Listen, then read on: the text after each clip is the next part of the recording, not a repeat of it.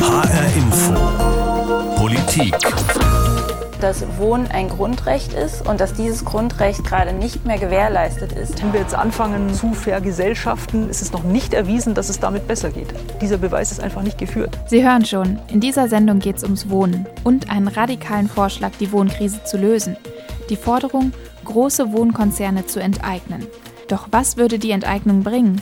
Ich bin Lisa Muckelberg und ich habe mich auf die Suche nach Antworten gemacht und dazu auch mal in die Geschichte geschaut. In der DDR gab es ja Volkseigentum. Wie hat das damals geklappt? Und welche Parallelen gibt es zum Frankfurter Häuserkampf? All das hören Sie jetzt in HR Info Politik. Mietenwahnsinn stoppen durch Enteignung? Feels like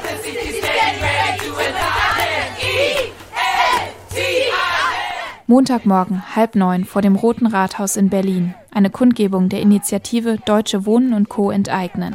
Wir sind hier, um ein bisschen Lärm zu machen und daran zu erinnern, dass es uns um die Vergesellschaftung geht und dass das der einzige Weg ist, mit dem wir zu langfristig bezahlbaren Mieten für unsere Stadt kommen. Dafür macht doch einmal ein bisschen Lärm. Mit lila und gelben Fahnen stehen sie hier. Auf einem großen Banner steht Volksentscheid jetzt umsetzen. Ich spreche mit Giselle Bekouche. Sie ist eine der AktivistInnen. Super krass, dass ihr so früh morgens am Montagmorgen schon hier seid. Wofür macht ihr das? Was wollt ihr erreichen? Erstens mal in Berlin ist äh, super krasser Mietenwahnsinn. Die Preise, die Mietpreise haben sich zum Teil verdoppelt innerhalb von zehn Jahren. Menschen werden verdrängt und werden immer ärmer. Und äh, deswegen haben wir einen Volksentscheid gestartet, um die großen profitorientierten Immobilienkonzerne zu enteignen. Wie, wie konkret wird es denn funktionieren? Also wie, wie, wie stellt ihr euch das vor? Ganz konkret äh, fordern wir in dem Vergesellschaftungsgesetz und auch in dem Text, der zum Volksentscheid vorgelegt wurde, dass profitorientierte Immobilienkonzerne mit mehr als 3000 Wohnungen enteignet werden. Das heißt, alle Wohnungen, die dürfen 3000 Wohnungen behalten, alles, was darüber hinausgeht, wird in öffentliche Hand übergeführt, also vergesellschaftet und dort zu fairen Mietpreisen vermietet, so dass alle Berlinerinnen und Berliner bezahlbaren Wohnraum haben. Die Initiative hat im Herbst den Volksentscheid gewonnen. 59,1 Prozent der Menschen in Berlin haben für die Enteignung der großen Wohnkonzerne gestimmt. Das ist aber nicht rechtlich bindend, also liegt es jetzt an der Politik, ob und wie das überhaupt umgesetzt wird. Diese Forderung zu enteignen kommt übrigens nicht aus dem Nichts. Das steht tatsächlich im Grundgesetz drin, wusste ich vorher auch nicht. Aber in Artikel 15 steht, man kann enteignen, um zu vergesellschaften. Dazu braucht es aber ein Gesetz und es muss Entschädigung geben. Wieso sowas im Grundgesetz steht, dazu später mehr. Enteignen, um dann zu vergesellschaften, hört sich für mich erstmal radikal an und so ganz verstehe ich auch noch nicht, was das in der Realität wirklich bringen würde. Die Idee klingt für mich ehrlich gesagt erstmal nach DDR und Sozialismus.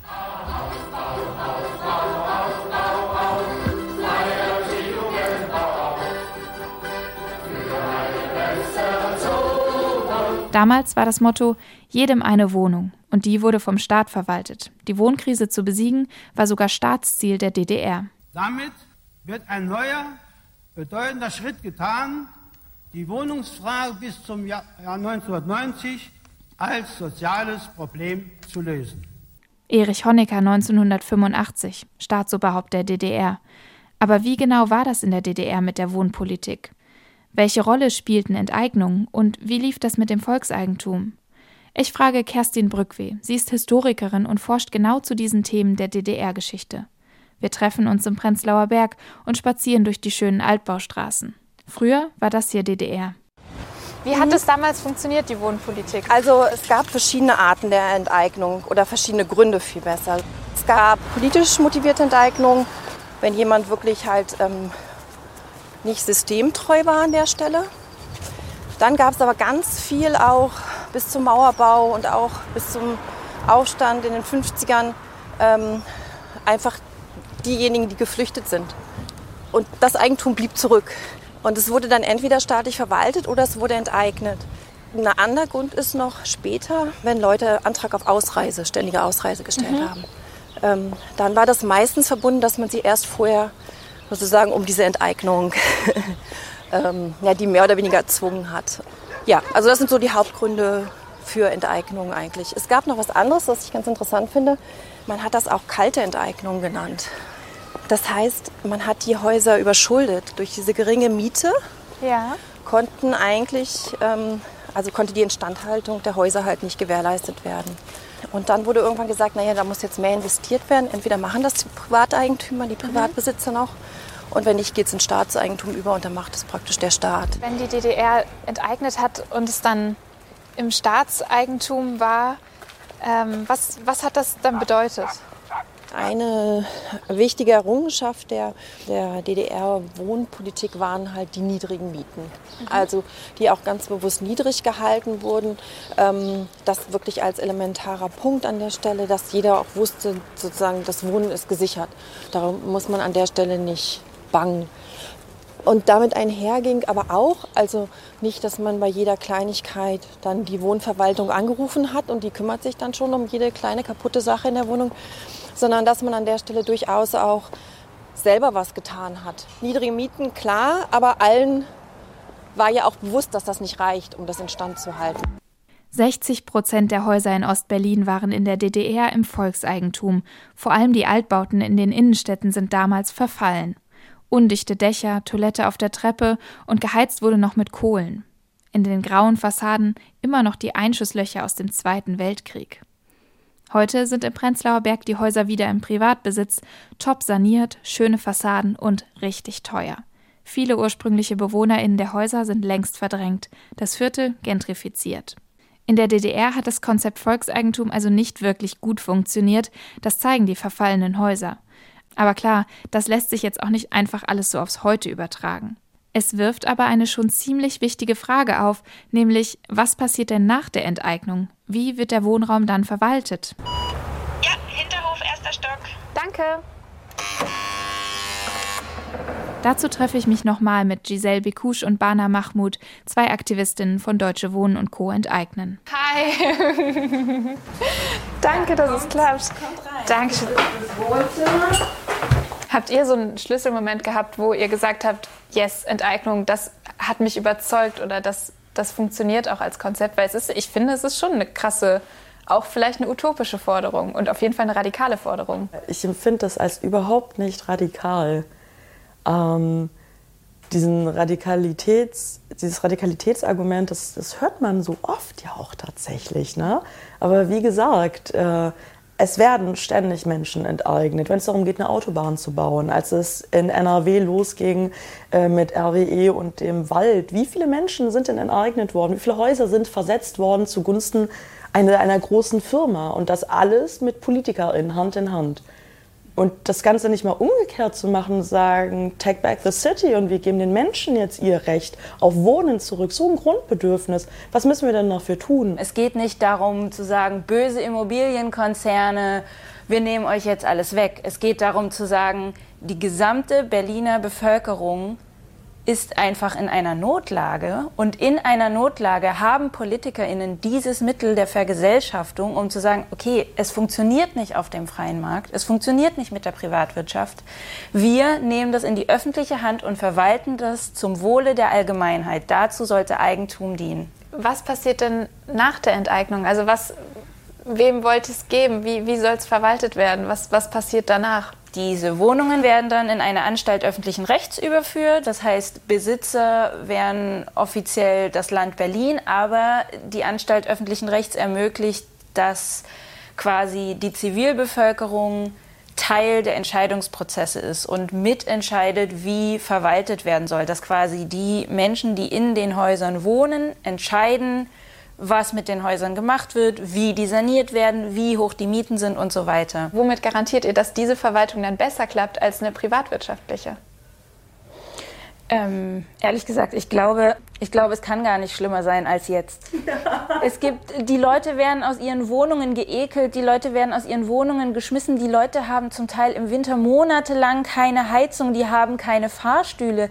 Es geht wirklich um so grundlegende Sachen wie Heizung funktioniert, Fahrstuhl ist nicht kaputt äh, und es tropft nicht aus dem Dach. Ähm, und um diese Entscheidungen geht's. Und, und da ist einfach eine Profitorientierung eine Katastrophe und jeder macht das besser als die Privatwirtschaft jetzt jetzt. Mit diesen Vorwürfen hätte ich natürlich auch gerne die Deutsche Wohnen selbst konfrontiert, aber für ein Interview haben sie mir abgesagt. Ich fahre zurück nach Frankfurt.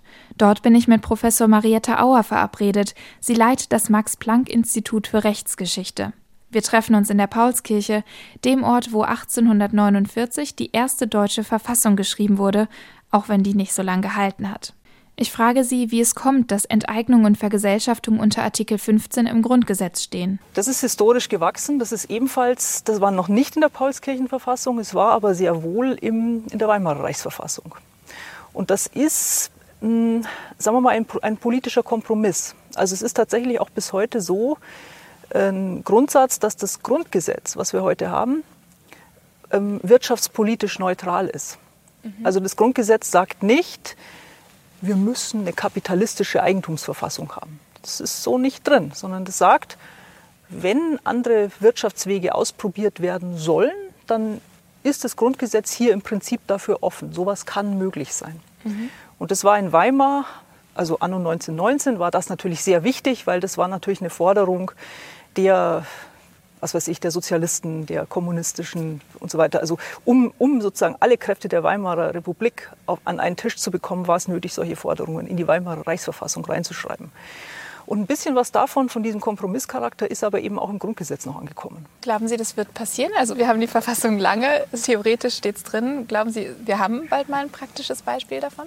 Also ich halte es letztlich für unwahrscheinlich, weil der entscheidende Punkt letztlich diese wirtschaftliche Frage ist. Muss entschädigt werden und wenn ja, wie hoch muss entschädigt werden? Und wenn die Entschädigung letztlich so ähnlich läuft wie bei einer normalen Enteignung, mhm. dann kann das nicht einfach so ganz billig entschädigt werden, sondern dann muss schon, sagen wir mal, eine Abwägung zwischen den Interessen der rechtsverlierenden Partei, also hier der privaten Wohnungsunternehmen, die enteignet oder die ähm, vergesellschaftet werden sollen, und der Allgemeinheit stattfinden. Vergesellschaftung ist also theoretisch möglich, wurde aber noch nie angewandt und man müsste gut abwägen, ob es das beste Mittel wäre. Denn praktisch ist unsere wirtschaftliche Realität ja eine andere. Wir leben im Kapitalismus, der Wohnungsmarkt ist zu großem Teil in privatwirtschaftlicher Hand. Der Markt soll alles regeln. Aber mal angenommen, wenn jetzt Enteignungen kommen, was würde das dann für die großen Wohnungsunternehmen bedeuten? Die GWH ist ein solches Unternehmen in Hessen. Sie haben über 50.000 Wohnungen hier. Stefan Bürger ist ihr Vorsitzender. Empfinden Sie das als konkrete Bedrohung gerade? Nein, das empfinde ich nicht als konkrete Bedrohung, weil das würde bedeuten, dass der Eigentümer in den Grundbüchern umgeschrieben würde eine große Schadensersatzzahlung zu leisten wäre und nicht eine Wohnung nachher mehr vorhanden wäre als vorher. Es wäre im Grunde nichts anderes als ein ordnungsrechtliches äh, Verändern mit ganz zweifelhaftem Ergebnis. Man könnte jetzt auch argumentieren, okay, Wohnen ist ein Grundrecht und Sie verdienen damit Geld. Sie haben mhm. Aktionäre und ich zahle meine Miete und Sie verdienen damit Geld. Ist das, mhm. ist das fair? Ja, absolut ist das fair.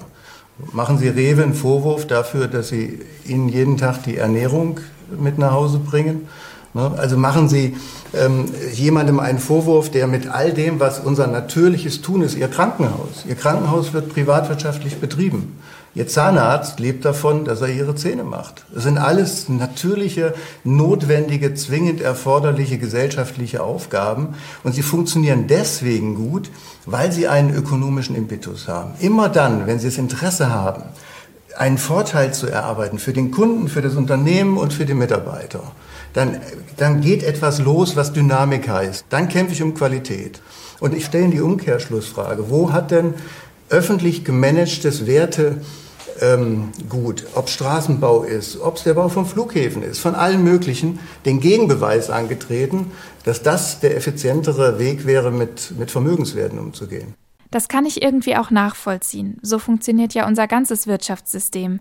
Aber das ökonomische Interesse von Wohnungsgesellschaften liegt eben nicht nur in der Versorgung mit Wohnraum, sondern oft genug am Maximalprofit. Am besten sieht man das im Frankfurter Europaviertel. Dort entstehen zwar neue Wohnungen, aber die sind so teuer, dass sich das nur wenige leisten können. Zum Beispiel im Grand Tower, dem höchsten Wohnturm Deutschlands.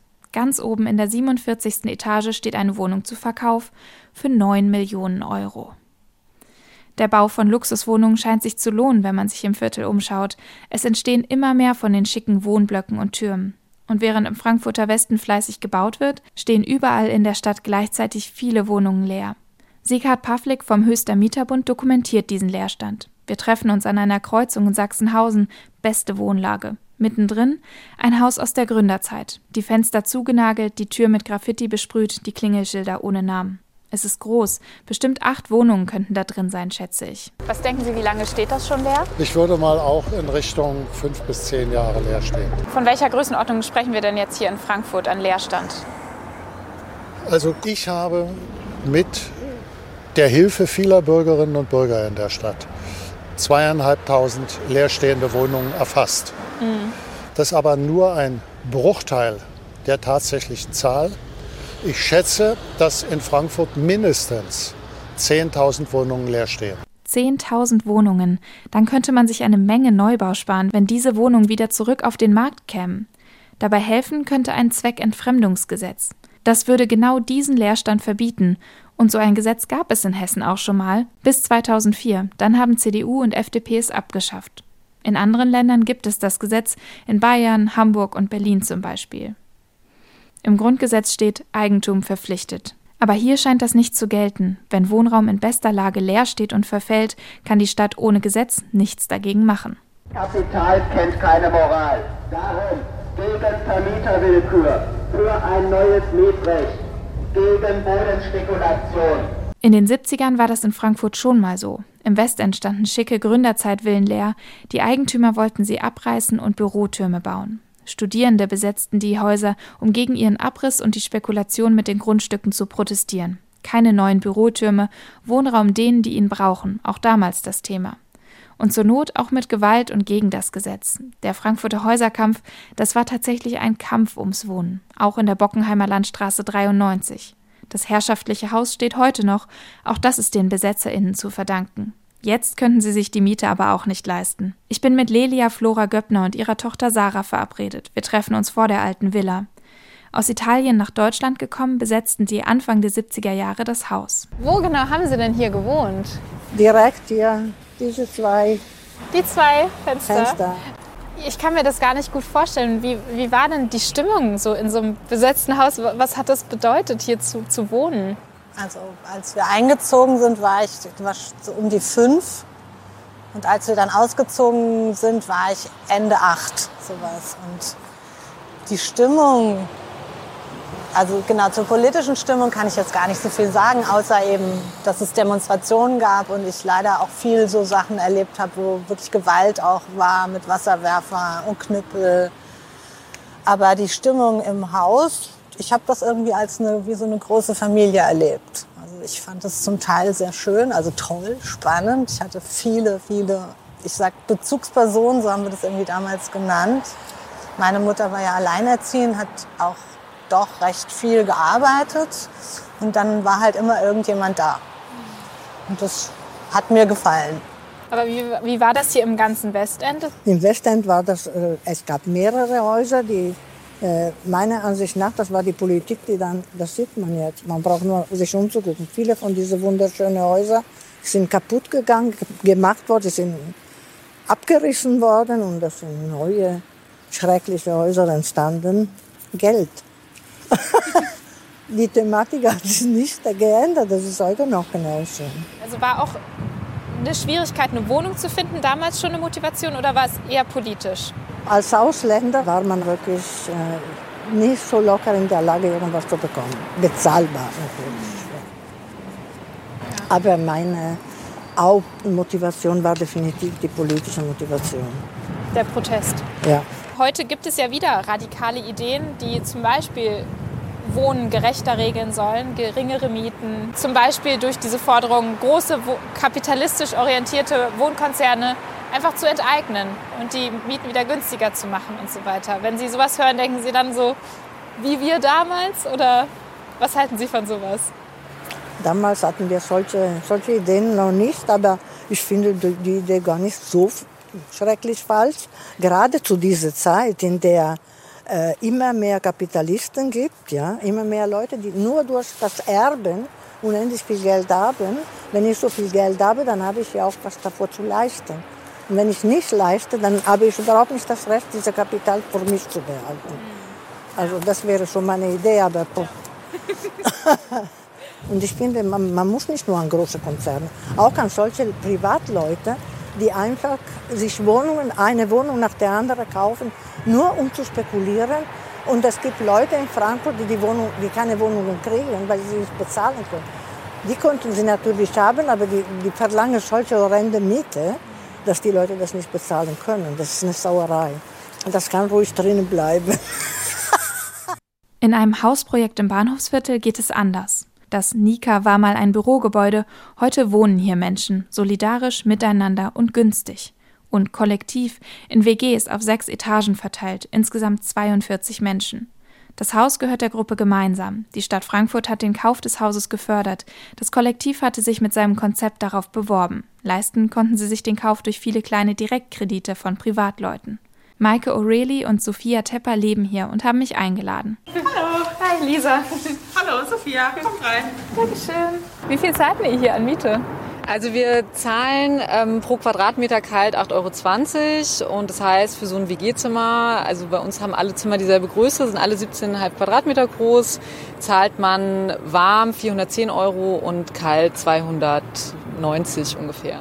Könnt ihr mir euer Konzept erklären? Also was, was genau habt ihr hier auf die Beine gestellt? Man kann sagen, dass wir gleichzeitig die VermieterInnen und die MieterInnen sind, weil alle okay. haben einen Mietvertrag und zahlen Miete. Und wir sind sozusagen nur über diesen Umweg, dass wir Mitglieder im Verein sind, äh, praktisch Besitzende, was auch bedeutet, dass jetzt niemand persönlich irgendeinen Anteil an diesem Haus besitzt und den dann auch wieder verkaufen könnte oder so. Mhm. Das ist vom Grundprinzip her ausgeschlossen. Und dadurch, dass euch das dann allen gehört, das Haus, könnt ihr auch die Miete sozusagen so garantieren oder wie? Also das Ziel eigentlich von Syndikatsprojekten ist ja langfristig Wohnraum zu entprivatisieren. Und ähm, bei uns ist ja so, die Miete steht fest, die Miete verändert sich nicht, die wird auch in der Zukunft nicht steigen. Das heißt, wir schaffen es eigentlich über dieses Haus, Haus zwei, also 42 Personen in der Innenstadt von Frankfurt eigentlich langfristig irgendwie gute und günstigen Wohnraum zur Verfügung zu stellen. Und ähm, uns ist schon wichtig, dass, also bei uns ist ja so, jede Person hat eben ein Zimmer und es geht schon darum, dass äh, so viele Leute wie möglich hier gut leben können. Also wir wollen zum Beispiel vermeiden, dass eine Person, weil sie jetzt ein gutes Nettoeinkommen hat, sich drei Zimmer mietet.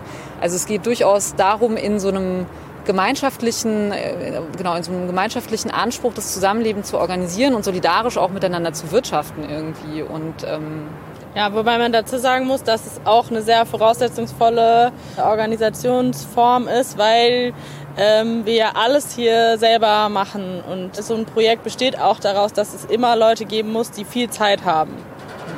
Und nicht alle Leute können das und das ist auch nicht sozusagen, das wäre nicht die Lösung, das als sozusagen so sollten jetzt alle wohnen, weil das einfach nicht die Realitäten in so einer Gesellschaft widerspiegelt. Im Prinzip ist das Nika dann ja sogar ein Beispiel für eine Vergesellschaftung im ganz Kleinen. Der Wohnraum für 42 Menschen ist nicht mehr in privater Hand, sondern Gemeingut der Gruppe. Aber nicht durch eine Enteignung, sondern einfach durch den gemeinschaftlichen Kauf. In den 70ern im Häuserkampf hätte man das Haus wohl einfach besetzt. Aber wenn Wohnraum Gemeingut ist, auf kleiner oder großer Ebene, muss auch die Verantwortlichkeit dafür gut geklärt sein. Denn Eigentum verpflichtet auch den Staat, wenn er im Besitz der Wohnungen ist. Und das hat in der DDR jedenfalls nicht gut geklappt. Also, was bringt Enteignung oder Vergesellschaftung? Kann das unsere Wohnkrise lösen? Wenn ich in die Geschichte schaue, würde ich die Frage eher mit Nein beantworten. Aber so in der Form, wie die Enteignung in Berlin gefordert wird, gab es sie noch nie. Und die Mehrheit der Menschen in Berlin haben dafür abgestimmt. Also gibt es definitiv ein Bedürfnis, radikal etwas am Wohnungsmarkt zu verändern. Ich bin jedenfalls sehr gespannt, wie es in Berlin weitergeht. Ob die Politik den Volksentscheid umsetzt und ob eine öffentliche Verwaltung von Wohnungen dann wirklich besser klappt als die privatwirtschaftliche. Das war HR Info Politik. Ich bin Lisa Muckelberg und ich habe diese ganze Recherche auch als Film produziert. Den finden Sie in der ARD Mediathek, wenn Sie nach dem Titel suchen Mietenwahnsinn durch Enteignung stoppen, Past Forward. Und diese Radiosendung zum Nachhören finden Sie natürlich auch in der ARD Audiothek, wie immer in unserem Channel HR Info Politik oder überall dort, wo Sie sonst Podcasts hören.